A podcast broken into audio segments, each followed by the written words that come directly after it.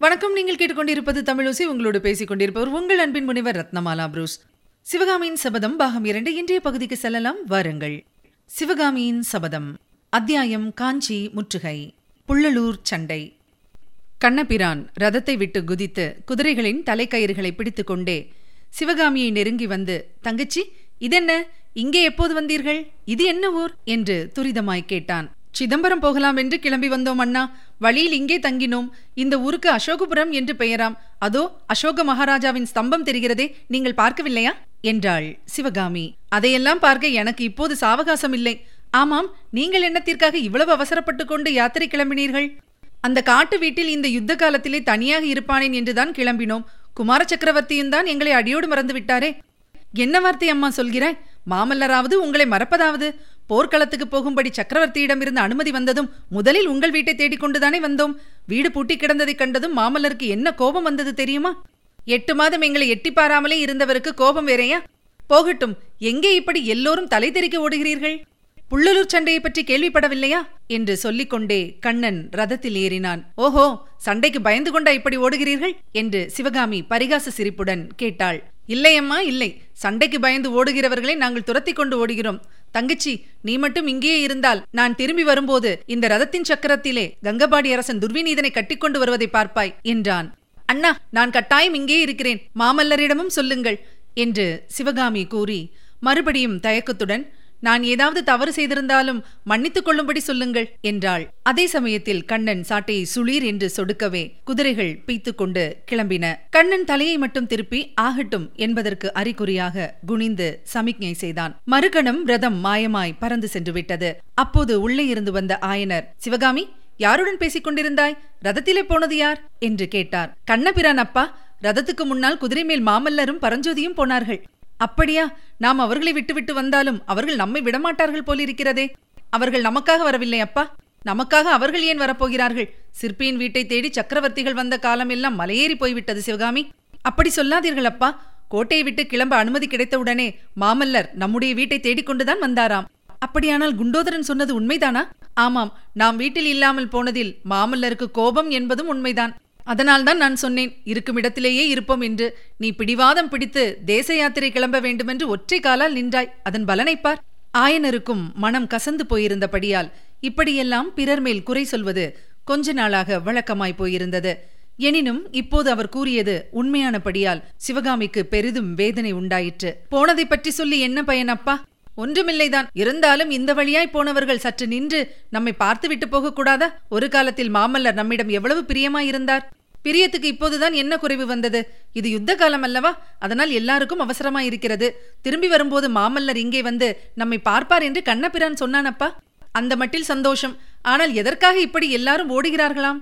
புள்ளலூர் என்னும் இடத்தில் பெரிய யுத்தம் நடந்ததாம். ஓஹோ யுத்த களத்திலிருந்துதான் இப்படி ஓடுகிறார்களாக்கும். ஆஹா காலம் எப்படி மாறிவிட்டது? முன்காலத்தில் போருக்கு புறப்படுகிறவர்கள் வெற்றி அல்லது வீர சொர்க்கம் என்று உறுதியுடன் கிளம்புவார்கள். போர்க்களத்தில் முதுகு காட்டி ஓடுவதைப் போல் கேவலம் வேறொன்றும் இல்லை என்று நினைப்பார்கள். அப்பா இந்த யுத்தத்தில் போர்க்களத்திலிருந்து ஓடியவர்கள் எதிரிகள்தான். அது உங்களுக்கு திருப்திதானே?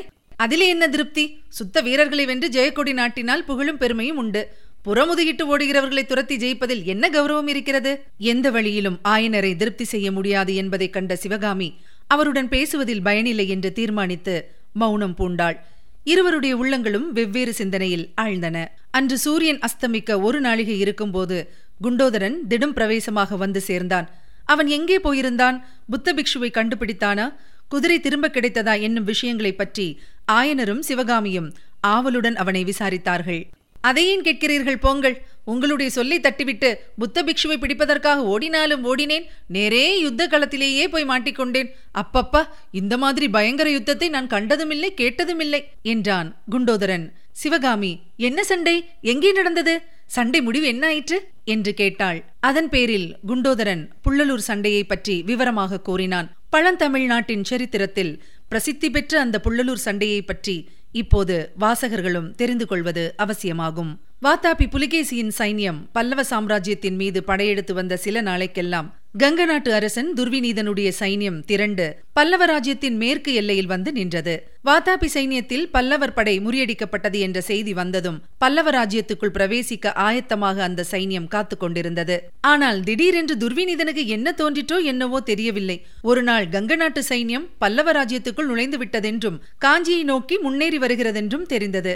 இதையறிந்த மகேந்திர பல்லவர் வடக்கு போர் முனையிலிருந்து குமார சக்கரவர்த்திக்கு கட்டளை அனுப்பினார். திருக்கழுக்குன்றத்தில் உள்ள பாதுகாப்பு படையுடன் சென்று கங்க நாட்டு சைன்யம் காஞ்சியை அணுகுவதற்கு முன் அதை எதிர்க்கும்படியாக சொல்லி அனுப்பினார். இத்தகைய கட்டளைக்காக எட்டு மாத காலமாக துடிதுடித்துக் கொண்டிருந்த மாமல்ல நரசிம்மர் தளபதி பரஞ்சோதியுடன் உடனே கிளம்பிச் சென்று திருக்கழுக்குன்றத்தில் இருந்த படைக்கு தலைமை வகித்து நடத்தி சென்றார். காஞ்சி நகருக்கு தென்மேற்கு இரண்டு காத தூரத்தில் புள்ளலூர் கிராமத்து எல்லையிலேயே இரண்டு சைனியங்களும் சந்தித்தன.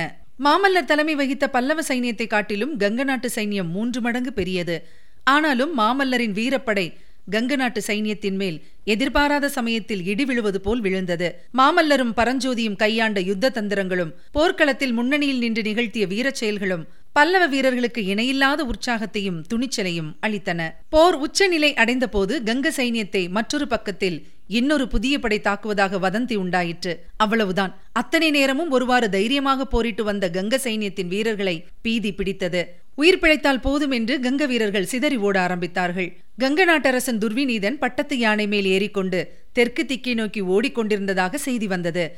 அவனை எப்படியாவது சிறைப்படுத்த வேண்டும் என்று தீர்மானித்து மாமல்லரும் பரஞ்சோதியும் பல்லவ சைனியத்தை சிறு சிறு படைகளாக பிரித்து தெற்கு நோக்கி பல வழிகளிலும் போக சொல்லிவிட்டு தாங்களும் அதே திசையில் அதிவேகமாக சென்றார்கள். போர்க்களத்தில் தறிக்கெட்டு ஓடிய ஒரு குதிரையை கைப்பற்றி அதன் மேல் ஏறிக்கொண்டு குண்டோதரனும் அவர்களை பின்தொடர்ந்து வந்தான். துரதிருஷ்டவசமாக வழியில் அவன் ஏறி வந்த குதிரை காலை ஒடித்துக் கொண்டது. அதனால் அவன் பின்னால் தங்கிவிடும்படி நேர்ந்தது. குதிரையை அப்படியே விட்டுவிட்டு கால்நடையாக நடந்து அசோகபுரம் வந்து சேர்ந்ததாக கூறி குண்டோதரன் அவனுடைய வரலாற்றை முடித்தான். இனி கேட்கலாம் அடுத்த பகுதி.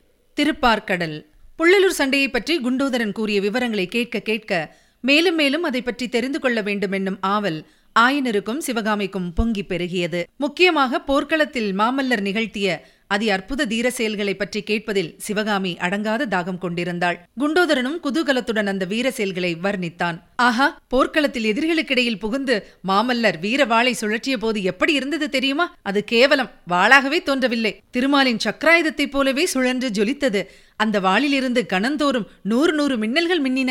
ஒவ்வொரு மின்னலும் ஒவ்வொரு எதிரியின் தலையை துண்டித்தெறிந்தது இப்படி வர்ணித்துக் கொண்டே இருந்த குண்டோதரன் திடீரென்று நிறுத்தி குருவே இந்த விகாரத்தில் இருந்த வயோதிக புத்த பிக்ஷு எங்கே? என்று கேட்டான். அப்பனே நாங்கள் வந்ததிலிருந்து அவர் பெரும்பாலும் இங்கே இருப்பதில்லை. அநேகமாக சைத்தியத்திலேயே இருக்கிறார். தினம் இரண்டு தடவை இங்கே வந்து எங்களுக்கு என்ன வேண்டும் என்று விசாரித்துவிட்டு போய்விடுகிறார் என்றார் ஆயனர். குருவே அவரை அவசரமாக பார்க்க வேண்டும். பார்த்துவிட்டு வருகிறேன் என்று சொல்லிவிட்டு போனான் குண்டோதரன். குண்டோதரன் விகாரத்திலிருந்து கிளம்பி வாசலில் வந்தபோது சூரியன் அஸ்தமித்து அந்தி மயங்கிக் கொண்டிருந்த நேரம். ஆனால் அன்று சாதாரண அந்தி நேரமாக காணப்படவில்லை. இரவானது திடீரென்று இருண்டு திரண்டு நாற்புறமும் சூழ்ந்து வந்ததாக தோன்றியது. இதற்கு காரணம் என்னவென்று குண்டோதரன் வானத்தை நோக்கிய போது வடக்கு திக்கில் மை போல் கருத்து கொண்டல்கள் திரள் திரளாக மேலே எழுந்து வருவதைக் கண்டான். ஆஹா இன்றிரவு பெருங்காற்றும் மழையும் திருவிளையாடல் புரியப் போகின்றன. பகலெல்லாம் அவ்வளவு புழுக்கமாயிருந்த காரணம் இதுதான் போலும் என்று குண்டோதரன் தனக்குள் சொல்லிக் கொண்டான். அவர்கள் தங்கியிருந்த விகாரத்திலிருந்து சற்று தூரத்தில் தனித்திருந்த பாழடைந்த புத்த சைத்தியத்தை குண்டோதரன் நெருங்கிய போது உள்ளே இருந்து பேச்சு குரல் வந்தது. வெளியிலேயே இருள் கவிழ்ந்து சூழ்ந்திருந்த நிலையில் சைத்தியத்துக்குள் குடிகொண்டிருந்த அந்தகாரம் எப்படி இருந்திருக்க வேண்டும் என்று சொல்ல வேண்டியதில்லை. அந்த கண்ணங்கரிய இருளின் உதவியால் குண்டோதரன் பேச்சு குரல் வந்த இடத்துக்கு வெகு சமீபத்தில் போய் மூச்சு கூட கெட்டியாக விடாமல் தூண் மறைவில் நின்றான். பின்வரும் சம்பாஷணை அவன் காதில் விழுந்தது. உடனே இந்த கணமே அவர்களை அழைத்துக் கொண்டு கிளம்புங்கள். பொழுது விடுவதற்குள்ளாக வராக நதியை தாண்டிவிட வேண்டும். வழியிலுள்ள கிராமங்களில் வண்டி கிடைத்தால் ஏற்றிக்கொண்டு போங்கள். எப்படியும் நாளை சூரியோதயத்துக்குள் வராக நதியை தாண்டி விடுங்கள் அவர்கள் கிளம்ப மறுத்தால்? தொல்லைதான். ஏதோ ஒரு பிசகினால் நான் போட்ட திட்டமெல்லாம் வீணாய் போய்விட்டது. ஆனாலும் புத்த பகவான் அருளால் எல்லாம் ஒழுங்காகிவிடும். அவர்களிடம் எதையாவது சொல்லி புறப்படச் செய்யுங்கள். இங்கே பெரிய சண்டை நடக்கப் போவதாக சொல்லுங்கள். இதெல்லாம் ஒன்றும் பலிக்காவிட்டால் திருப்பார்கடல் உடைப்பெடுத்துக் கொண்டு விட்டதாக சொல்லுங்கள். சுவாமி இது என்ன சொல்கிறீர்கள்? ஆம் திருப்பார்கடல் ஏற்கனவே அலைமோதி கொண்டிருக்கிறது. புத்த பகவான் கருணையினால் இன்று மழை பெய்தால் கட்டாயம் கரை உடைத்துக் கொள்ளும் என்று கூறி நாகநந்தி தமது ஆழ்ந்த பயங்கர குரலில் சிரித்தார். புத்த பிக்ஷு மேலும் கூறிய மொழிகள் முன்னை காட்டிலும் மெதுவான குரலில் வெளிவந்தன. அப்படியும் அவர்கள் கிளம்பாமல் உடைப்பெடுத்து வெள்ளமும் வந்துவிட்டால் என்ன செய்ய வேண்டும் தெரியுமா? விகாரத்தில் இன்னும் ஒரு தெப்பம் மீதி இருக்கிறதல்லவா? அதில் ஏற்றிக்கொண்டு போன மாதம் பார்த்த பாறைமேட்டுக்கு போய் சேருங்கள். மற்றவர்கள் எப்படியானாலும் சிவகாமியை கட்டாயம் காப்பாற்றியாக வேண்டும். தெரியுமா சுவாமி? மேற்படி சம்பாஷணையில் கடைசி பகுதியை கேட்டுக்கொண்டிருந்த போது குண்டோதரனுக்கு நெஞ்சு படபடவென்று அடித்துக் கொண்டது. நாகநந்தியின் சிரிப்பு அவனுடைய தேகத்தை சிலிர்க்க செய்தது. அன்று ராத்திரி ஏதோ பெரிய விபரீதம் ஏற்பட போகிறது என்பதையும் அதை தடுக்க வேண்டிய பொறுப்பு தன்னுடைய தலையில் சாய்ந்திருக்கிறது என்பதையும் அவன் உணர்ந்தான். அந்த காரியத்தில் தனக்கு உதவி புரியும்படி தான் வழிபடும் தெய்வமாகிய பழனிமலையில் வீற்றிருக்கும் முருகக் கடவுளை வேண்டிக் கொண்டான். சம்பாஷணை முடிந்ததும் பிக்ஷுக்கள் இருவர் இருவரும் சைத்தியத்திலிருந்து வெளியில் வந்தார்கள். அவர்களை பின்தொடர்ந்து குண்டோதரனும் வந்தான். இதற்குள்ளாக மாலை போய் இரவு வந்து நன்றாக இருட்டிவிட்டது. வடகிழக்கிலிருந்து திரண்டு வந்த மேகங்கள் வானத்தை பெரும்பாலும் மூடியிருந்தாலும் தெற்கிலும் மேற்கிலும் இன்னும் சில நட்சத்திரங்கள் தெரிந்தன. சைத்தியத்திலிருந்து வெளியேறிய பிக்ஷுக்களில் ஒருவர் அருகில் இருந்த விகாரத்தை நோக்கி சென்றார். மற்றொருவர் சைத்தியத்தை சுற்றி கொண்டு தென்மேற்கு திசையை நோக்கி சென்றார். ஒரு கணம் குண்டோதரனுடைய மனத்தில் ஒரு போராட்டம் நிகழ்ந்தது. விகாரத்துக்கு போய் ஆயனருக்கு எச்சரிக்கை செய்ய வேண்டாமா என்று எண்ணினான். ஆனால் என்ன விதமாக எச்சரிக்கை செய்வது? எப்படியும் அவர்கள் காப்பாற்றப்படுவார்கள் என்று மேற்படி பிக்ஷுக்களின் சம்பாஷணையிலிருந்தே நன்கு தெரிந்தது. எனவே அந்த சந்தர்ப்பத்தில் தன்னுடைய வேலை நாகநந்தியை பின்தொடர்வதுதான் என்று குண்டோதரன் தீர்மானித்தான். அவ்விதமே அவரை பின்தொடர்ந்து குண்டோதரன் சற்று தூரத்திலேயே நடந்து சென்றான். கொஞ்ச தூரம் போனதும் ஒரு மரத்தின் பின்னால் கட்டியிருந்த குதிரையை அவிழ்த்து நாகநந்தி ஏறிக்கொண்டார் ஆஹா திருட்டு போன குதிரை மறுபடியும் கிடைக்கப் போகிறது என்று குண்டோதரன் எண்ணிக்கொண்டான் கணத்துக்கு கணம் வேகமாகிக் கொண்டிருந்த காற்றினாலும் இருட்டினாலும் நாகநந்தி குதிரை மேல் ஏறிய போதிலும் மெதுவாகவே போக வேண்டியிருந்தது. எனவே அவரை தொடர்ந்து போவது கஷ்டமில்லை. சில சமயம் குதிரை அடிச்சத்தம் முன்னால் கேட்கிறதோ பின்னால் கேட்கிறதோ என்பது சந்தேகமாயிருந்தது. இரண்டு பக்கத்திலும் கேட்பது போலவும் இருந்தது. இது வீண் பிரமை என்று எண்ணிக்கொண்டு மேலே சென்றான்.